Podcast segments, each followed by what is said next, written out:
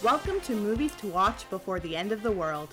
Two film buff friends decide to spend their remaining days creating and watching the ultimate movie bucket list. A podcast filled with film discussions, movie reviews, and a healthy dose of juicy celebrity gossip. Cinephiles unite. We're gonna need each other.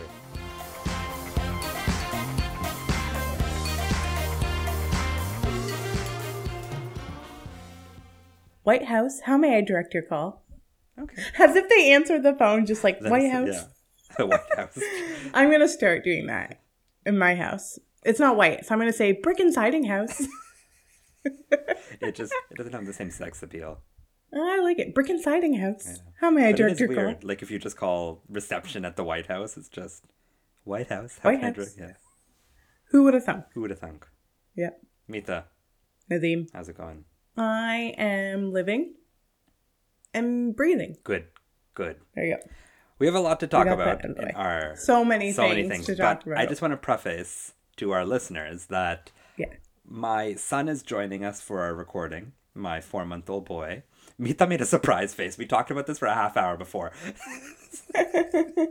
but he's joining us. He is asleep on the bed in the guest room where I record. And if he wakes up suddenly crying, you won't hear the whole thing, but you might hear it in the middle of me or Mita talking. So just a warning. Yeah. Maybe we should talk like this. Yeah. so Mita. he doesn't wake up. Mita's in a different We house. could have a whole ASMR. about episode. 20 minutes away from me in car. She does not need to whisper. I don't need to whisper. My son is used to my loud voice, so he will deal. Okay. But I have big news for our listeners. Huge. Huge. I finally Yeah. saw The Dune. It was a magical Thursday. We saw one of the last showings in IMAX because IMAX was moving into Eternals, so was able to see it Thursday afternoon at noon on IMAX in a pretty actually packed crowd. oh. which was oh. weird on a Thursday afternoon. That didn't bother me, but I did able work to see from it. home life. Everybody I- just bounces. Go to see it. Go to see Dune in the middle of the afternoon. But now Mita and I have actually not talked about Dune because we're saving it for here, so we can finally talk about our thoughts. Yes, with limited spoilers because Yeah, of it's course, still like it is brand new and fresh, even though this is coming out at the end of November. But we will we will be respectful of the spoilers Okay, I'll start because you saw it before me. when that the when the end credits came up and the lights came up. Mm-hmm. I literally clutched my heart. I was just like, "What? Oh, wow!" Yeah, just to like wow the the imagery just the whole movie itself like this he truly made this to be experienced on the big screen and i haven't experienced anything like that before yeah. and just honestly very captivated by it now in terms of so i'm not familiar with the source material at all Neither am I. I haven't seen the um, David Lynch movie, so I wasn't. I didn't know what I was going into one bit. I am really interested to learn more and to like. I don't think I'll read the books just because like I they're very long and I'm I'm not not going to do that Yeah. to myself. But I did like start to look up some things to understand the story, and this movie is quite long. it is over two and a half hour, two and a half. It's like just over two and a half hours. Yeah, it's not as long ov- as James Bond. just over two and a half hours and the source material i can imagine has a lot to cover and of course he's denis villeneuve and so he's going to want to make sure that he's covering all his bases especially if he's doing a two-parter Mhm. there is so much in this though that it's really like if you don't know the material it can be really draining on you and mm-hmm. it can it felt it felt really long Yeah. this movie felt long and I was almost waiting for things to happen. There is some action and when it happens, it's good. Yeah. But I didn't know these characters. I didn't really know where this was going. And so I did feel a lot of the time I'm just like, "Okay, like what am I watching? What is this? Where is this leading?" Is there a purpose to this? Like, yes, it's beautiful and I'm really enjoying this experience because I've never seen anything like it before. But I'm like, is he gonna get somewhere Mhm. with it? And I feel like by the end, you're set up for part two, Yeah. but I don't know if the end of part one was gratifying enough for me to be as excited for part two outside of the fact that this is just so captivating to watch. Yeah. That's an interesting. uh, It's an interesting and very accurate review. I'd say. I'd say I feel very much the same. It is spectacular to watch. It is like Yeah. it is spectacular in a way that I'm not going to wax poetic about Denis Villeneuve, but it is spectacular in a way that is not grandiose or gratuitous. It also feels very intimate and in keeping with. It's weird because this is this is a huge scale. It's a Yeah. big movie. It's a big world. It's all of that, but at the same time, none of it feels excessive. And it's it's it's typical Denis. It's controlled. It's there. That's the best word. It's very controlled, and that is skill. That is a that is definitely very skilled. And as a mm-hmm. result, you you are compelled to watch it because it is a very strong film. I think the biggest gripe anyone could have is that it is an incredibly complex film. There is Yeah. a lot going on in that first like hour and a half. The back and forth of who's who and what's what and you know who's two timing who and what's going on. It's just so much. And the voices and the mind games and what's with the box. There's a lot of questions. And There's a lot of elements. it's a lot of elements, it's a lot of questions. And I feel like by the end, it kind of pieces together. Like it does mm-hmm. kind of make sense by the end and you get it. But when I walked away from it and I went back and I read the IMDb description, I was like, even this description, like this plot synopsis, is complicated to read. Like it's really, it's a lot going on. Should I look it up so I can read it? Yeah, you can. But the one thing I will say is that once the action starts, it mm-hmm. is so So good. it's it's so good and it's so such so much happens in such quick succession. Like it is jam packed, and you do feel like that hour and a half was obviously build up so that the action makes sense, which is great. But also, this does feel like a setup for the first second movie. Yes, it does. It almost feels like the second movie is Dune, and this is just previously on Dune. But I'm like, as much as you would want to make sure you set this up properly, like it is. Could we not have condensed this to maybe just two hours? I wonder. I really do wonder. I don't know because, interestingly enough, the easiest places to cut from would be the action, right? And I think mm. that's the that's the best part about this movie is, and I rarely say that. I'm not an action person, but the action sequences, especially in the second half, they're so good. They're so good and, And, they're so yeah. suspenseful. because I guess if you did cut those things out, then it would just be a really boring. Yeah. film. And it's Yeah, there's and it's just so those there's so many. A the cast is spectacular. It's like anytime someone shows up on screen, they're an A-lister somehow. It's it's just you could tell there's a reason people are in this movie. Also, I just want to comment on the fact that I remember when the movie first came out and people complained about the fact that Zendaya wasn't in this, and I was just like, if you went to watch Dune for Zendaya, you deserve to be disappointed.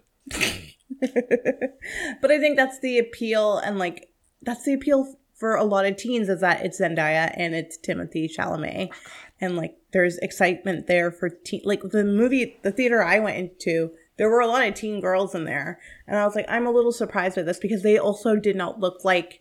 And yes, I'm stereotyping people. I, look, I'm Indian. That's my life. but But the type of girls who would be watching a they didn't look like the type yeah. of girls that read Dune and were like super into it. They look like they were there for Timmy and for Zendaya. And I think it's great that he has this really reputable casting along with this film because they they do a good job. I mean, Zendaya is hardly in it, so I can't really say she does a great job in this Yeah. movie. But Timothy Chalamet Timothy is very impressive, Very in this movie.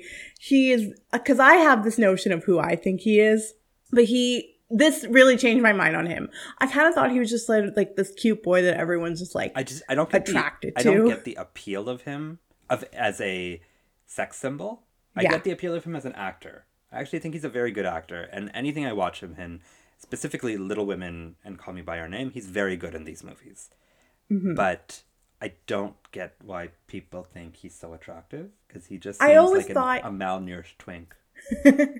but like he's he's a pretty boy. He falls into that, and he's like kind of artsy and a little, you know, there's a little mystery to him too. Like you don't see him talk too much. But then I started watching like his interviews, and he's just like a young teenage boy. He has a hard time like he has so many thoughts and like wants to express them but he doesn't quite know how to narrow it down. And like he gets so like overwhelmed. There's like an interview variety did with him and emma stone and he's just like so happy to be in the room with emma stone and to ask her questions about her career and he cute. like gets kind of like overwhelmed with it and it's really cute to watch. But this made me realize like he actually is a, a really fantastic actor. Yeah um so he stepped it up for me. But i think it's great that he did that he was able to cast people that's going to garner a different audience for him and then at the same time it's two actors that are still very good at their jobs. I mean, Zendaya still is in this it's specifically. is questionable re- we don't yeah, know yet remains to be we don't we'll see in part two Yeah. i think i don't know i don't know the story I'm sure she seems like the whole. It seems like it was a build up for her. Like we'll see a lot more of her in part two. i do like zendaya in the spider-man movies though Sure. Yeah, she's like fun and sarcastic, and Okay. she's a different type of MJ. Mm-hmm. Mm-hmm. But yeah, I'm super happy. I saw. Can you breathe now? I can. I can. you can live and breathe. Because now I'm going to look forward to other things. And Mita, before we get into all the President's Men, you want to give us a quick lowdown of the other things you saw last week? Yes. So last week, uh, actually, I saw three movies last week. I only wrote down two in our itinerary, but one of them you know. I saw Last Night in Soho, The Eternals, and um, Spencer. We talked about last night in Soho in Heather. We did. Yeah, because you had watched it and then like we recorded that evening. Did we record it or did we? No, no, no, we've recorded it. Okay. Well. Okay. Our listeners are like, "Yeah, Mita." Okay. You talked about Well, it. then I saw Eternals and Spencer on the weekend. And Eternals, it's really interesting to me because it's not like, I think the mindset you need to go into when you're watching it is that I don't think of that you're watching a superhero movie Mm-hmm. or that you're watching specifically something from the Marvel Cinematic Universe. And I think if you let go of that, you might enjoy it a little bit more. Okay. it's not a perfect movie and i i feel like they might have cut a lot of things out that chloe zhao would really want to have done with it um, to appease to those mcu fans. But i will say that it is very nice to see all different types of races and um, cultural backgrounds and social backgrounds in this film. Like there are a lot of things I didn't know. I didn't know there was a deaf character. Um, I didn't know that one of the characters would be a part of the LGBTQ community, and they like actually show that. And so it's nice to finally have that like representation on the screen. And a lot of the reviews that were like poor um, that I had been reading was saying that like these were unnecessary or like why did it have to be this person casted and things like that. And I just want to say shut up. That's it. I don't need to explain myself. Just shut up Yeah. shut up and let us have this because Yeah. it was really it was really nice to see Yeah. not the best but like not terrible Yeah. i understood where they're going and again this is just sort of like establishing who the eternals are so it's not going to be that great i am excited to see what they do with all of these characters though Quickly, yes third movie you saw. spencer Ah. okay i'll tell you what i i dropped my mic Mic drop. drop.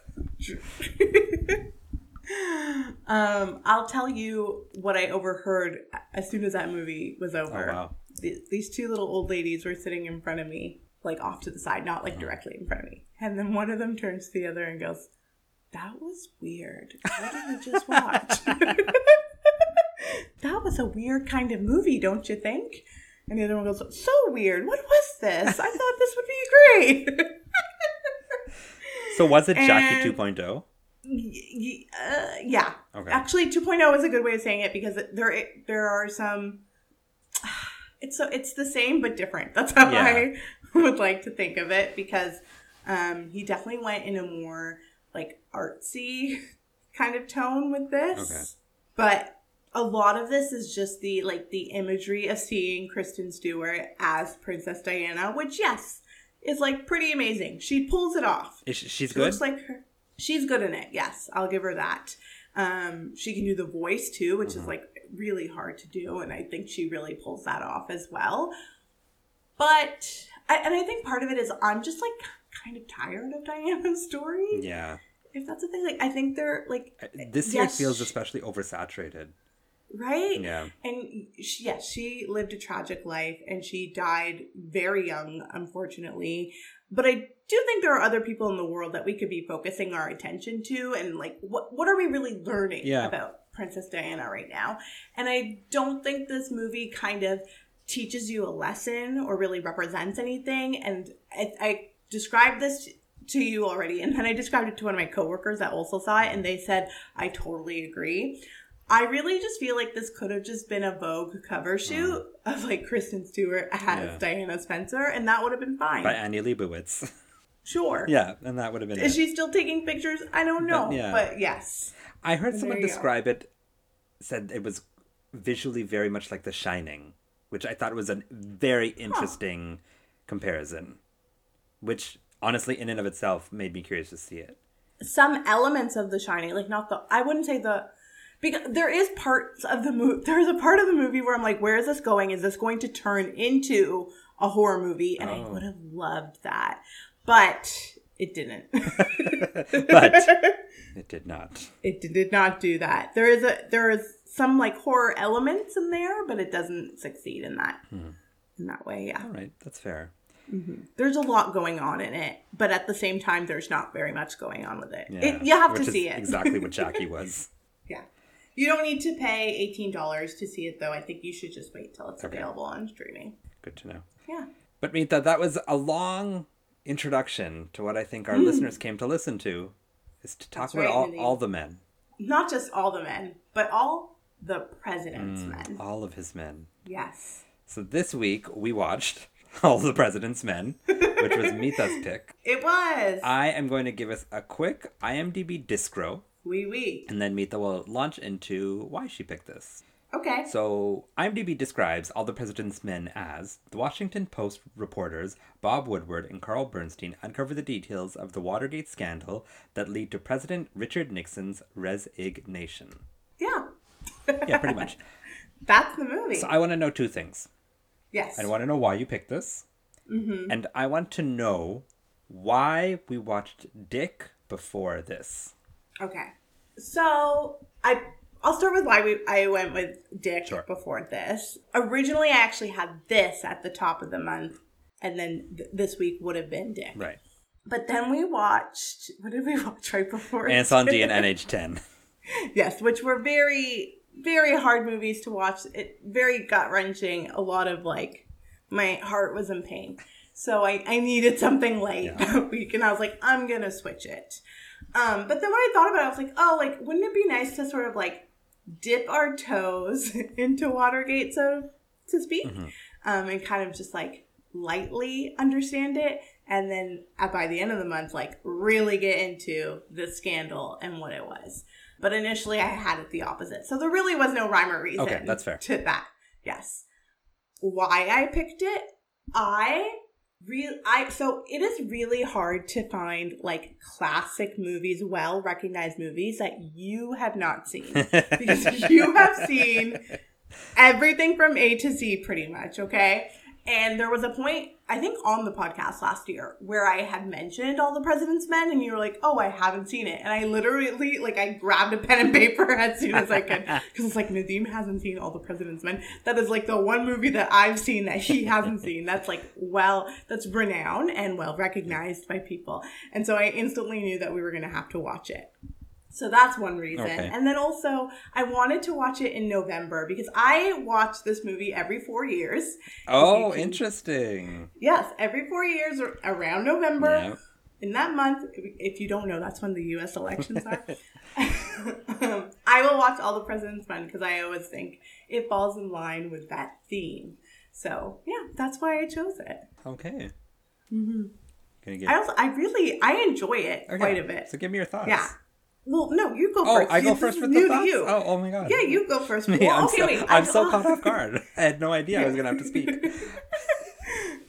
okay, You go first with the thoughts. so it's interesting because it's interesting that you you picked Dick because of Incendies and NH10, and you were like, I want something lighter. Fair enough. Mm-hmm. As I was watching this, I was just like, I feel like I would have enjoyed Dick more if I saw this first. Oh. Yeah. So part of me, yeah, part of me thinks I think I would have felt my knowledge of Watergate is limited. Like I know, I know Richard Nixon's resignation, his impeachment, all of that, like all of those things. I know about the Watergate scandal. I know, I know about like the water, the wiretapping, all of those things. Like everything people know. I don't know the key players. I don't care really that much about that. I think I care enough to know like because it's a part of essentially just like social history. But otherwise, like mm-hmm. I'm not I've never been super interested in it. But this dives into a little bit more what happened there and Yeah. who the key players were and all of that. And I think Dick is more satirizing almost this. Mm-hmm. So that's why I feel like if I had seen this and then seen Dick, it would have been like, oh, this is so clever. Like it, I think I would have had a, a, a level of appreciation more than I did for it because I understood it. But then after watching this, I think I would have liked it more. Do you want my iTunes password and you can watch Dick again? I don't, I don't think I will make that to be quite honest. Fine. I do get, and that was my original intention. Yeah. But I I led with my heart instead of and my that's totally fair. Yeah. And like I did enjoy Dick at the end of it. Like I I didn't like dislike Dick. So I think it still worked. Part of me thinks this overall I'd say is a good movie. Like Mm-hmm. let's let me start with that. I think this is a good movie. I think it's it has a for a movie that is about investigative journalism, it has a very nice thriller feeling to it. And it does like it does move very interestingly. That you do have like a sense of pace and a sense of like action moving forward yeah.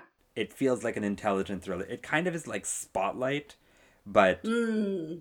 and I really love Spotlight. I think it's an excellent movie, but you can't enjoy Spotlight because it's about child molestation. Yeah. So That's literally what my point here is says is that like spotlight isn't something you can just put on because like then you're also having to deal with the Catholic Church and all the yeah, terrible things that have happened there and it's tonally it's a it's a bummer. it's kind of like Schindler's List. Yeah. In it's that a way, Beautiful film. Yeah, it's very well made. It's an important film, I'd say, Spotlight too, but you can't enjoy it. Whereas this you can enjoy watching because there mm-hmm. is still a level of like Hollywoodness about it. If Yeah. I'm like, but in like the right Well, way. the subject matter is is politics. Yeah. And it's something that we deal with every single day. But also, no one feels bad for Richard Nixon. No. And so it's okay. You can enjoy this. Like the victims in this were the Democratic Party and people high up in the White House. So like no one gives a shit. Like it's it's it, we can enjoy to watch the downfall of these people or these people suffer for whatever reason because it's kind of like everyone kind of deserves it. Yeah, and like honestly, when when I think about it a lot of times, though, I think the true victims are like the American people. Yeah. especially at this time when they lose trust in in their president. Yeah. So yeah. Those were my initial thoughts. Oh, okay. Yeah. The thoughts they change. the thoughts they no no no they I I I I would say initial thoughts in the way that That's what you walked away with. that's that's what I walked away with. There are other Yeah. feelings, but overall, that's that's what I feel. Mm-hmm. Are you gonna say anything?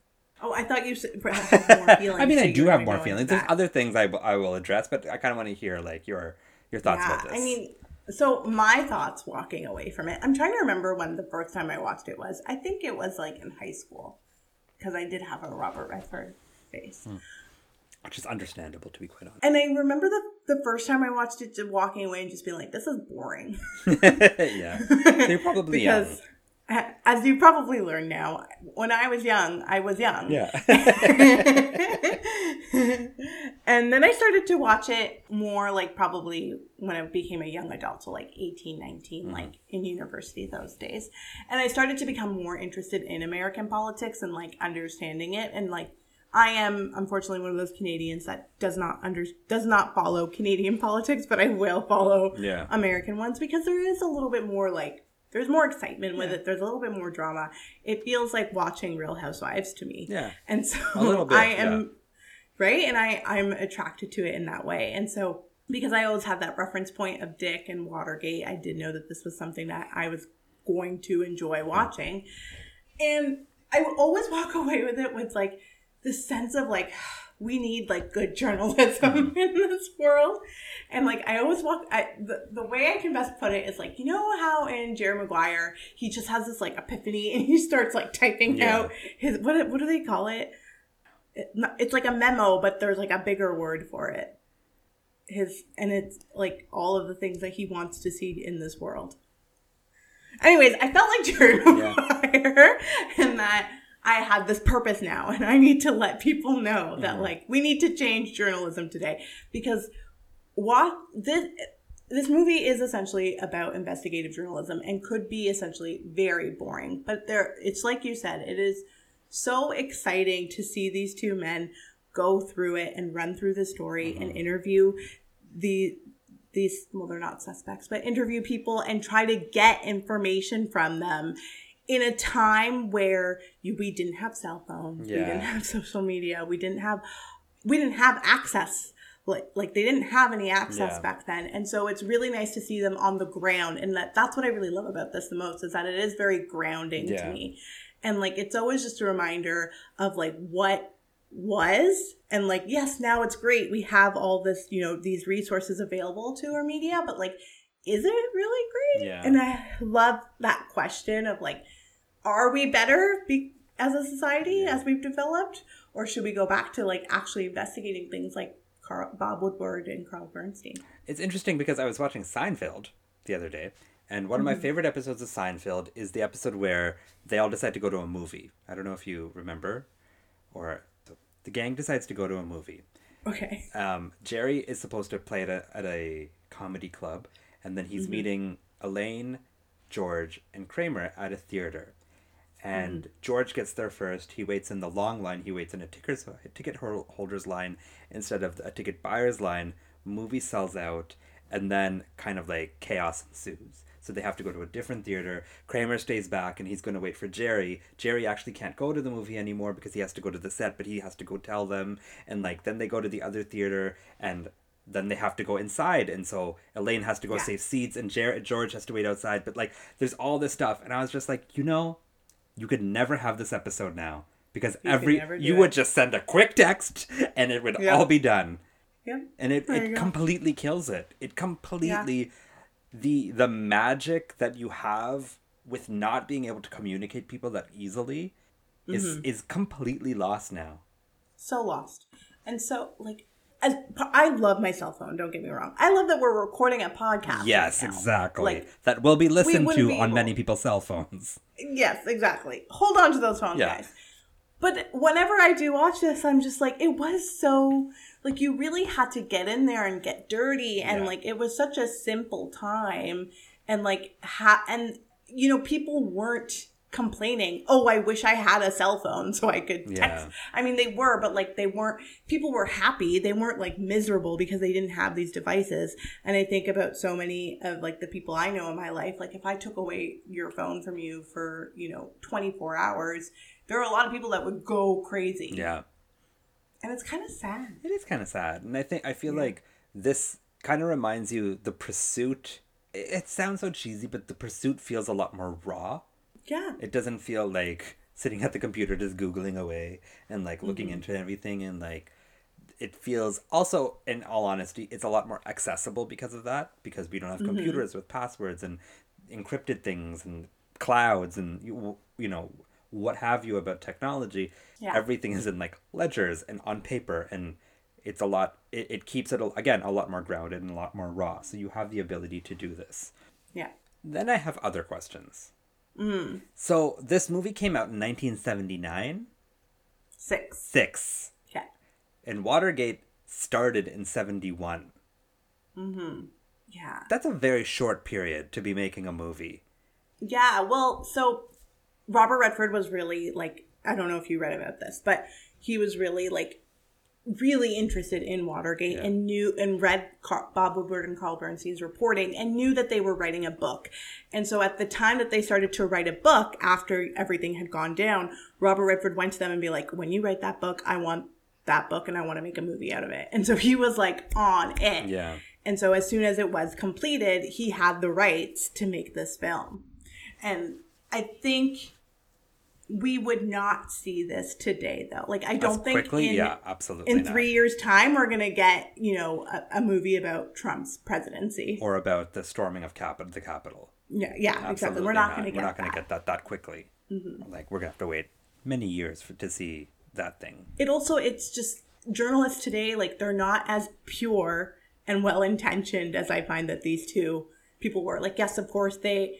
I don't think they show this in the film, but I, I think they did have their own agendas in terms of their own like journalist Political, careers yeah, and like course, wanting to get absolutely. ahead of. It It wasn't course. just the pursuit of the truth, as No. the movie would have you believe. Yeah, I'm sure there were other intentions there. But do you get that sense though of like when if I think about somebody today doing it, I feel like they would just be so cutthroat in the way that they try to get to the truth across. Yeah. And then a lot of times that's what muddles our news media and what's being displayed to us and that's what gets us like in all the all the trouble that we're having today. I just I'm so mad at CNN all the time. that I mean, in many ways, I feel like the movie might gloss over then the other aspects of of journalism. Mm-hmm. In that there were versions of CNN, and there were like the movie makes it seem very much that the Washington Post and Woodward and Bernstein were very pure, and the Yeah. goal was the truth, and that you know the Second Above Amendment everything else, yeah. above everything else. But fact is that was never that was that wasn't the case. And if this was a super left wing, you know, democratic newspaper that was cry- trying to undo Nixon, the mm-hmm. movie never shows that. Do you know what I mean? It doesn't even give that. It doesn't even that impression impre- of like yeah. let's take down the president Yeah. it's the president was probably involved in this and was doing shady shit we need to reveal this Yeah, and that's not disingenuous, but I think that's also like a a victim of the times. I think the earnestness of it, of trying to say that like, oh, look at these, look at the earnest, un- honest journalists and the the little newspaper that could, like that was kind of that's a little bit of the mentality. It's not overwhelmingly so, but Yeah. like part of you is like, "Mm, I think we all know there was a little bit more going on here. but that's what makes a good movie in 1976 you can't do Yeah, that today and that's like fair. nobody's gonna watch that today and then it kind of remind my my dad this week was watching richard jewell Mm-hmm. which is garbage and Yeah, it was right he i walked in right at the scene where like olivia wilde and john hamm are at the have you seen it no, but I've Oh, also okay. heard it's garbage. yeah, it's garbage. Um, well, those look garbage because that movie features a journalist who did whatever she could Yeah. to get her story. And this journalist in real life is dead, so you can't ask her if Oh. she did these things. There's nowhere, nowhere is it written or c- uh, confirmed, Confirmed. that she did sleep with this FBI agent to get the story. Oh, you didn't know I this? I didn't know this. Oh, this was like a whole thing when the movie came out. Is that people were just like, Well, "This is really dead, irresponsible." She's dead, and they have a scene in which she sleeps with an FBI agent to get information, and then the next day writes a story. Oh, that's not cool. I did not know that was a thing. And that's That's Clint Eastwood.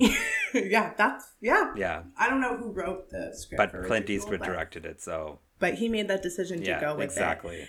that's the kind of movie that we need that we are making today Yeah. not that we need but we are making today because Yes. that's what Yeah. garners a audience attention Yeah. and like i just feel like this movie made me realize that we've become garbage people But I mean, then you do have something like Spotlight, right? And That's this, true. This Spotlight is very comparable to this because it is Mm-hmm. very much the same thing, and I feel like what the Boston Globe does and what you know Spotlight as a as a group of investigators they do, it's interesting because I feel like that movie can preach its nobility because Yeah. it's not like you could say, oh. like, They were against child molesters, and we want to hear the other side. We want to hear the people who you know. There's no one gives a shit about the other side. There is no other side. So you're in a position to make the Boston Globe and that whole like institution look a little bit more angelic. Do you hmm. know what I mean? Like we don't need to see the Yeah. other side. Whereas in this, We- well, no. part of you is kind of like, you know, I, I think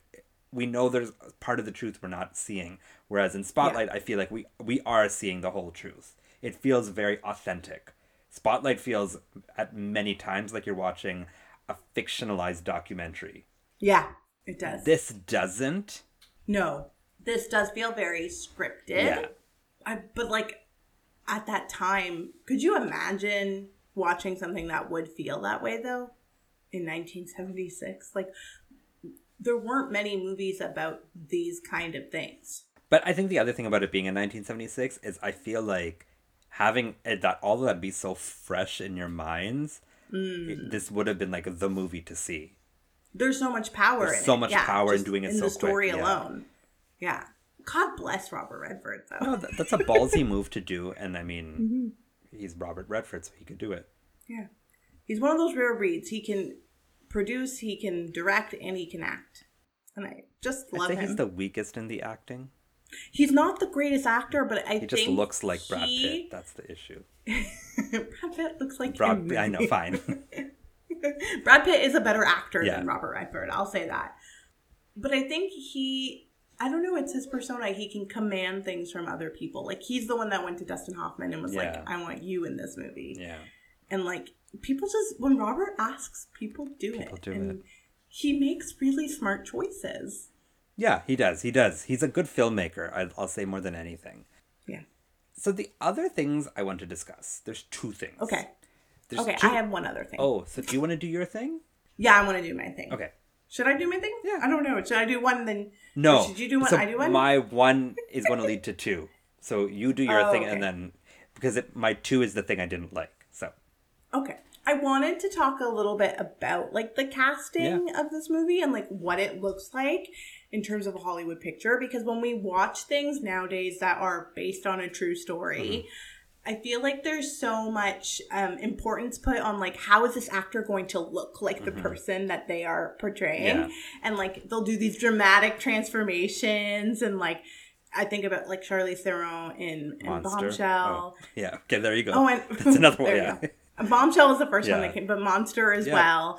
And like a, a lot of clout is given to actors, actors and actresses when they do that. Mm-hmm. And what I love about this movie is that like Dustin Hoffman and Robert Woodward look nothing. Yeah, they look nothing like Bob each Woodward and yeah. Carl Bernstein, nothing. And so you're not.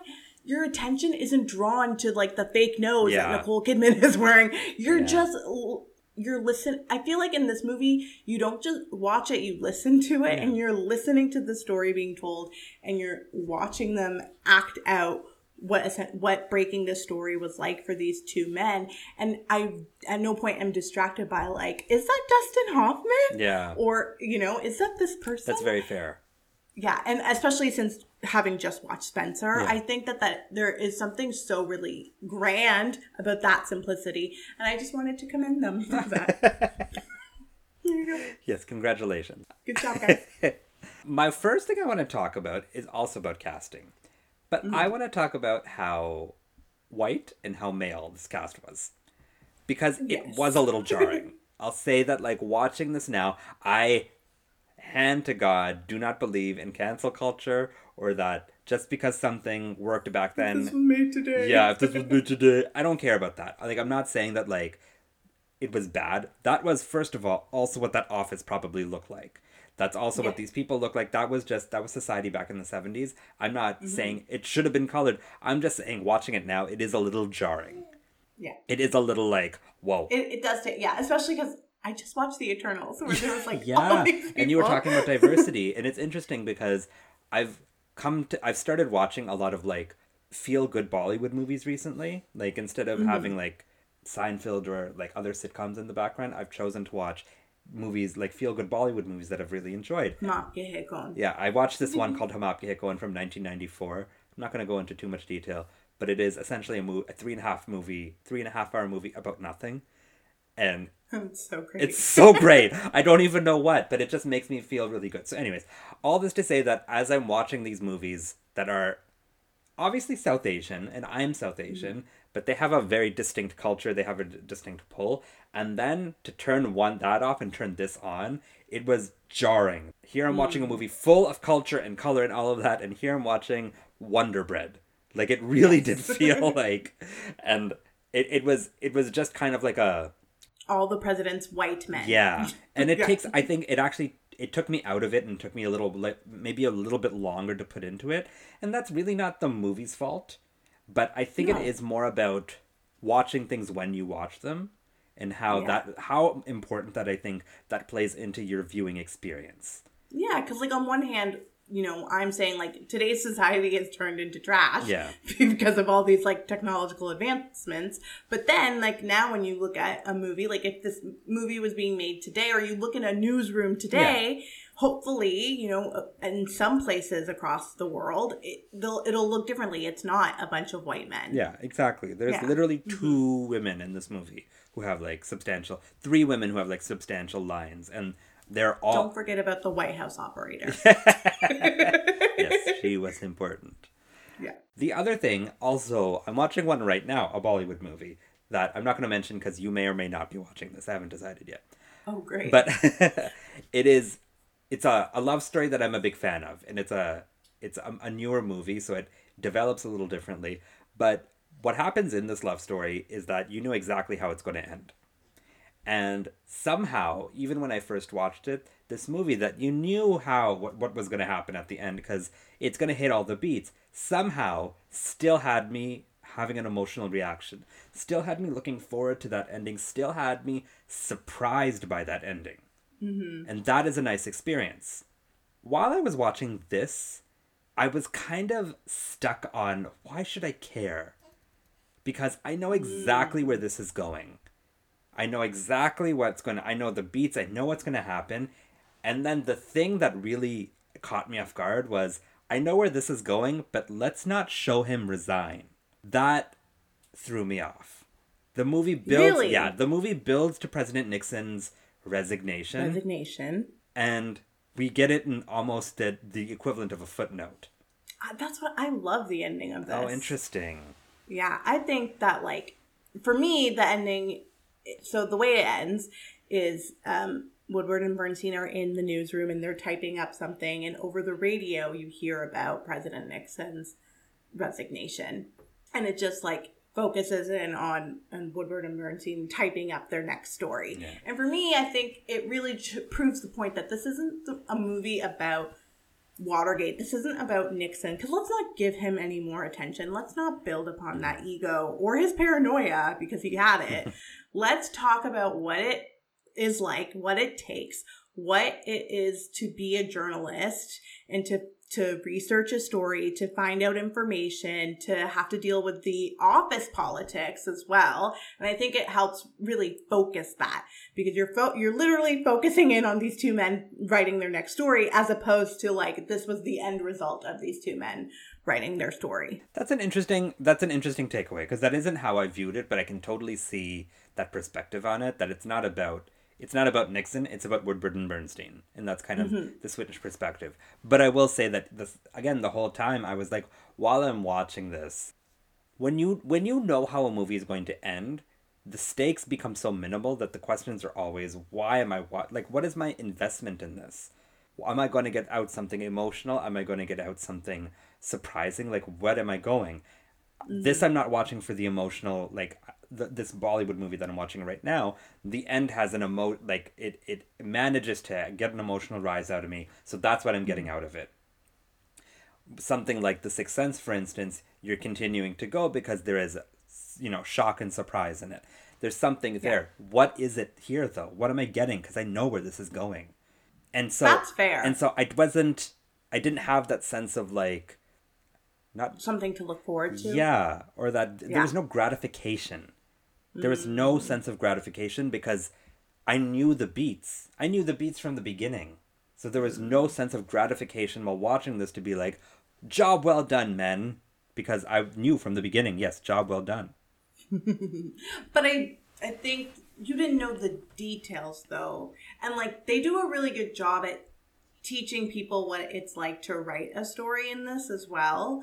Like there's a lot of scenes like when they're in the car or they're in the diner Yeah. and they're like talking to one another about like if you know this about this then you're going to assume this but they're like it's not fair to assume and like whatnot.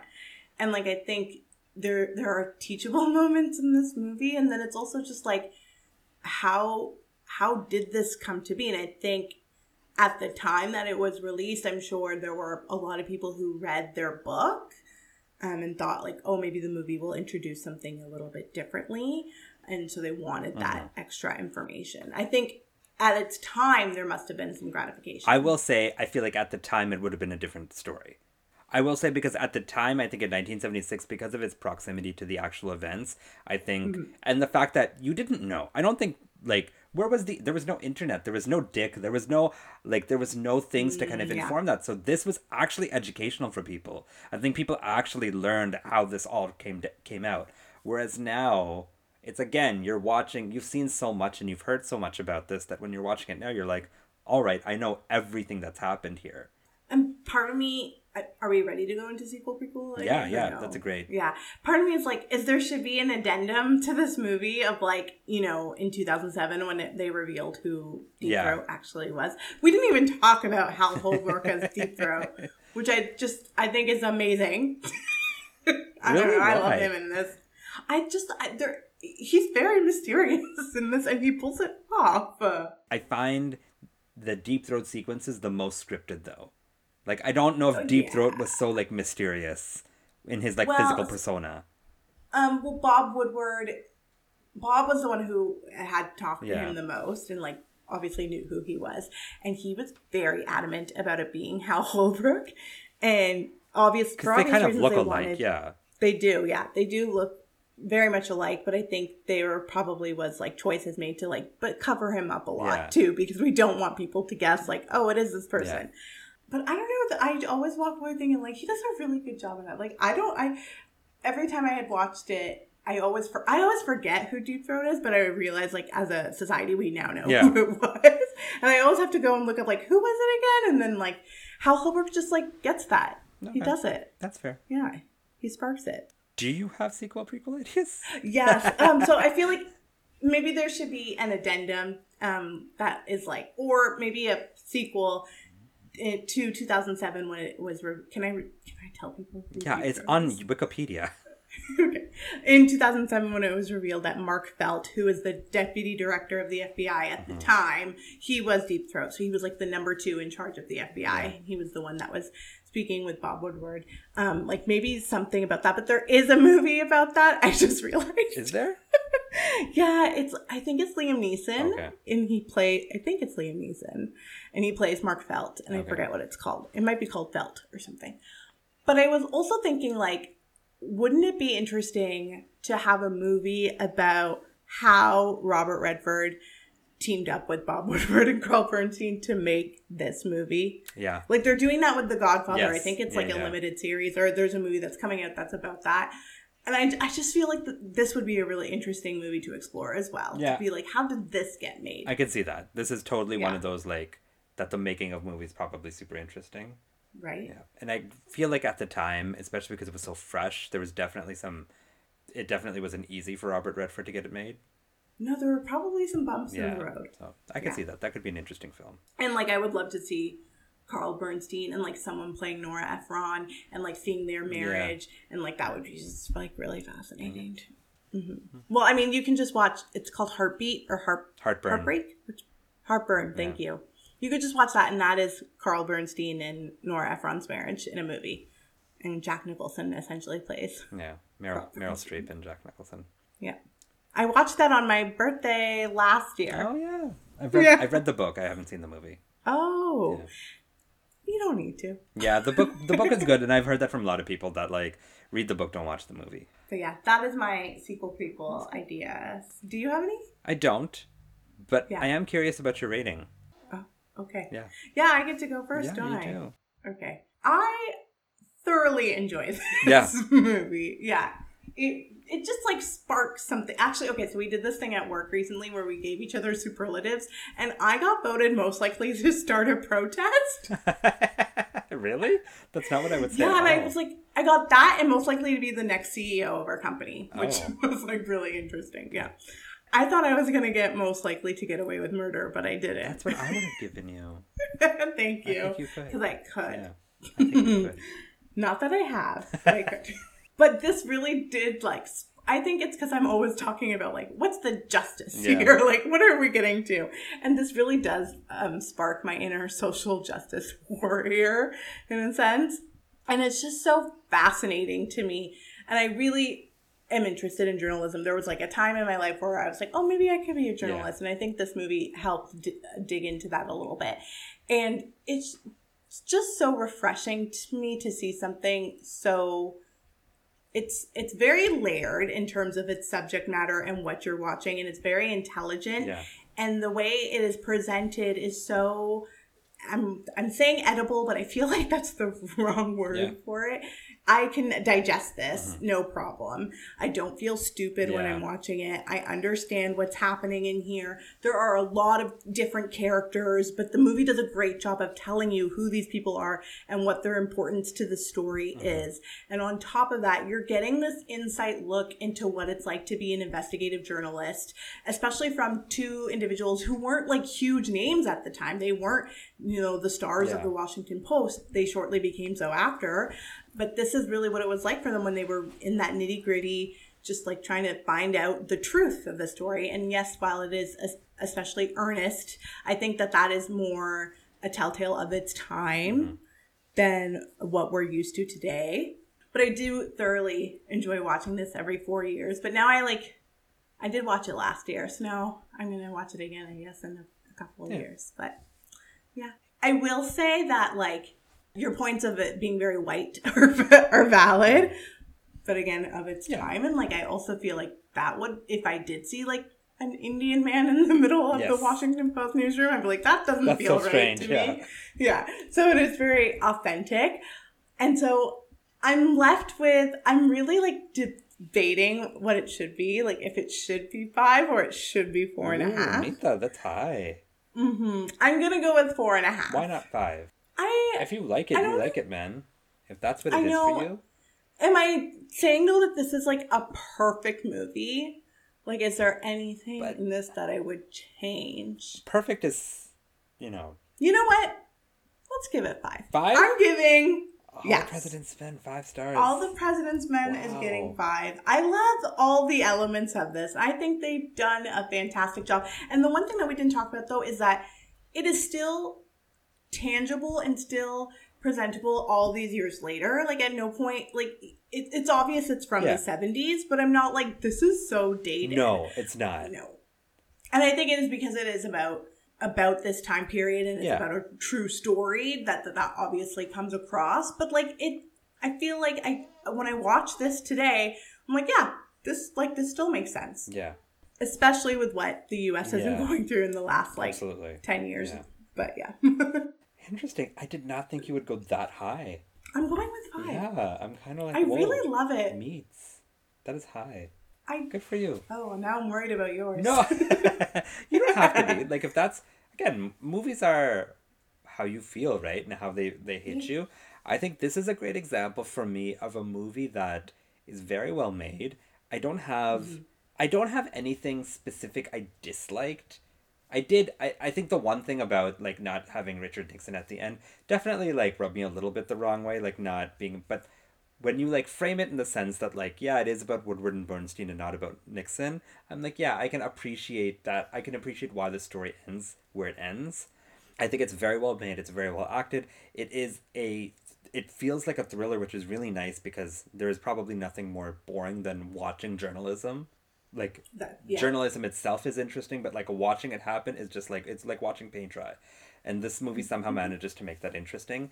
I think for me the thing is is that i do think that while this movie's not dated and while it still feels relevant and it feels potent i do think its relevancy and potency does decrease the further away from the incident you get. I don't think mm. i don't think it has the lifespan of something like again Schindler's List, let's say, because the impact of the Holocaust is is global global and it's timeless, mm-hmm. whereas the impact of Watergate is it thins, and now Yeah. like in art it's very saturated very to a us audience and it's very saturated to a U.S. audience. So the movie itself, there's nothing wrong with it. It is actually a very well made movie. Again, I didn't have that sense of completion, I guess, at the end, or the like, what are the stakes here? Why should I care? Any of the, like those were questions in my head. And even though I'm watching it unravel and I'm interested in watching it unravel, it is a little over two hours, so it's a, it is a commitment of a film. I'm not necessarily like blown over by anything or moved in any specific way because you knew the the overall beats. So I would recommend this. I don't I didn't love it as much as you. So I'm more comfortable going with three and a half stars. That's a good. I was worried you were going to be like two or no, something. And I was, I like, was I was oscillating ew. between three and three and a half. And Mm-hmm. initially, I do what you do: is I give our vote, and then I see how I feel about that. And I said three, and I was just like, no, I don't. Something's off. And then I Mm-hmm. said, no, I think three and a half is actually a lot more where I feel it sits. Seven feels good. Seven feels good. It is a good movie. Yeah, it's de- most definitely a good movie, and my issues with it, I think, more like personally how I feel about it, rather than the movie itself. Hmm. I am glad I found a classic movie Yeah. that you have not. I love watching a good classic hard. movie. Honestly, like I think they're so fun, and I think Why had you never seen this? We didn't go over that. I don't know, maybe because What it's a movie about journalism. But it has Bobby Redford. I know. You know, I'm not a huge fan of Robert Redford, though. I'm not like. know, Mitha. Yeah, I'm sorry, Mitha. but do you love Brad Pitt? I like Brad Pitt. So then what's not to love about Robert Redford? I mean, Brad Pitt's from my time, so I have a little bit more like. That's Connection that's fair. And you know what? In a way, Brad Pitt has sort of become the Robert Redford Of our time. of art. He's Yeah. a great producer. Yeah. He's producing all these Oscar movies. Yeah, movies. he's producing some great films, Yeah. and he's He hasn't directed yet. I It's we'll probably too high to do it. Yeah. Yeah. but yeah, that was all the president and his men, Yep. Woodward and Bernstein. and that's also November, Mita. oh, because our next- That's so weird because it's November 10th. I know it's only November 10th. We're so ahead, but that oh means Oh next week we start the Christmas movies. I forgot. Yeah. I'm so excited. Yeah. I actually I bought a Christmas wreath today. Did you? Congratulations! I What a did, time to be thank alive. you. I'm not going to put it up until after Remembrance That's Day, so don't at me. Yeah. Follow the rules. But I I saw it and I'm like, oh, this is this one was only like 39 bucks. The, all the ones I've seen are like 60 Yeah. and 75. I'm like, I'm getting it. Yeah, good for you. It'll go up tomorrow afternoon, It'll go up on Friday. Friday. Okay, that's fair. I wait the whole Remembrance okay, Day. that's fair. That's fair. Yeah. Mm-hmm. I respect that. But I mean that that means it's time to play. Different characters. Same world. Ba-da-ba. Okay, Mita. Mm. Three actors. Three actors. Three actors for this Christmas Is movie. it a foreign language film? We are talking good old fashioned American movie. Anglais? Anglais. Anglais, s'il vous plaît. Anglais. Okay, Mita. So, the three people you were looking for are Oui. Cole Sear, Okay. Dickie Greenland, Okay. and Fanny Price. okay. And your timer starts now. Dickie Greenland is Jude Law in Talented Mr. Ripley. Yep. Right? I Sorry, it's Dickie. Greenleaf, but that is correct. Oh, yeah. Yeah. Greenleaf. But that is correct, Yeah. right? Okay. Um Fanny Price. Why am I like forgetting who that is right now? Okay, let me think about Jude Law movies that I haven't seen. We can't be watching The Holiday because you don't like The Holiday. Wait, and you've Are we watching? Wait, and what? how many times have you seen The Holiday? so many yeah. times. Mm. So many times. What's like a Christmas movie that has Jude Law in it? 40 seconds. Um, And my son's starting to wake up, so move along. oh my gosh. Um, are we watching The Aviator? I don't know why I would guess. Such a weird, such a weird guess, but Um, no. Are we, are we watching Cold Mountain? Please don't make me watch Cold Mountain. Okay, that's a Are minute. we watching? Oh, okay. Do you want me to tell you the actors and you can take a guess? Yeah. Okay, so Jude Law in Mm-hmm. Talented Mr. Ripley. Cole Sear is Haley Joel Osment in The Sixth Sense. Okay. And Fanny Price is Frances O'Connor in Mansfield Park. what movie did you do with Haley Joel Osment? Is it artificial intelligence? You're watching AI Artificial Intelligence. Okay. yes. Okay, that is a choice for Christmas. Yes. I guess I'll find Well, out. yep. Yep. We will find out. Okay. I hope I'm. Okay. So I will be honest. Yeah. I'm not going to go into why I'm picking AI in general. I think from what I remember, there's a reason for it to be in Christmas, but I could be wrong. I'm dying. Because you, you also don't love Spielberg, so this will be interesting. Yes. Okay. There's reasons. that you don't love Spielberg. Well, no, there's reasons why I, I oh. put it on this list. Fair. And you're so excited for West Side Story. We'll talk a lot about Spielberg next week. that's that's a fun conversation Yeah. to have. Spielberg will be talked about. This is Oh, Steven. two and a half hours, Mita. So give yourself Mm-hmm. time. Great. Where can I find it? Amazon Prime. Oh, I love Prime. Okay. You can watch it on the Primes. There we go. But yes, that is for next week. Yes. I am actually excited about Frances O'Connor. I really love Frances. Good. I'm glad. Yeah. Yeah. So you'll see. Yeah. Mita, do you have any parting words for us? I do. Follow the money. It's good. It's sage Which- advice. Was not in the book. So people were like, ooh, follow the money. when that, yeah, Well, I mean, you have to make Right. the movie has to be a little bit more enticing. it does. And like, what great advice though. Mm. absolutely. Because it's so true. like- and then they followed the money. It's timeless. And then they broke the story. Yep. Thank you so much for listening, friends. Please like, subscribe, share, and Rate and review. and we will see you next week for some artificial intelligence. I am a robot. Have a good week, friends. Bye. Bye-bye. Thanks for listening to Movies to Watch Before the End of the World, sponsored by no one. You can follow us on Instagram at Movies to Watch Pod, on Twitter at Movies the number two Watch Pod, on the TikTok at Movies to Watch Pod, or send us an email at movies to watch pod at gmail.com. As always, keep your pants on and don't forget to smell the Kevin Bacon.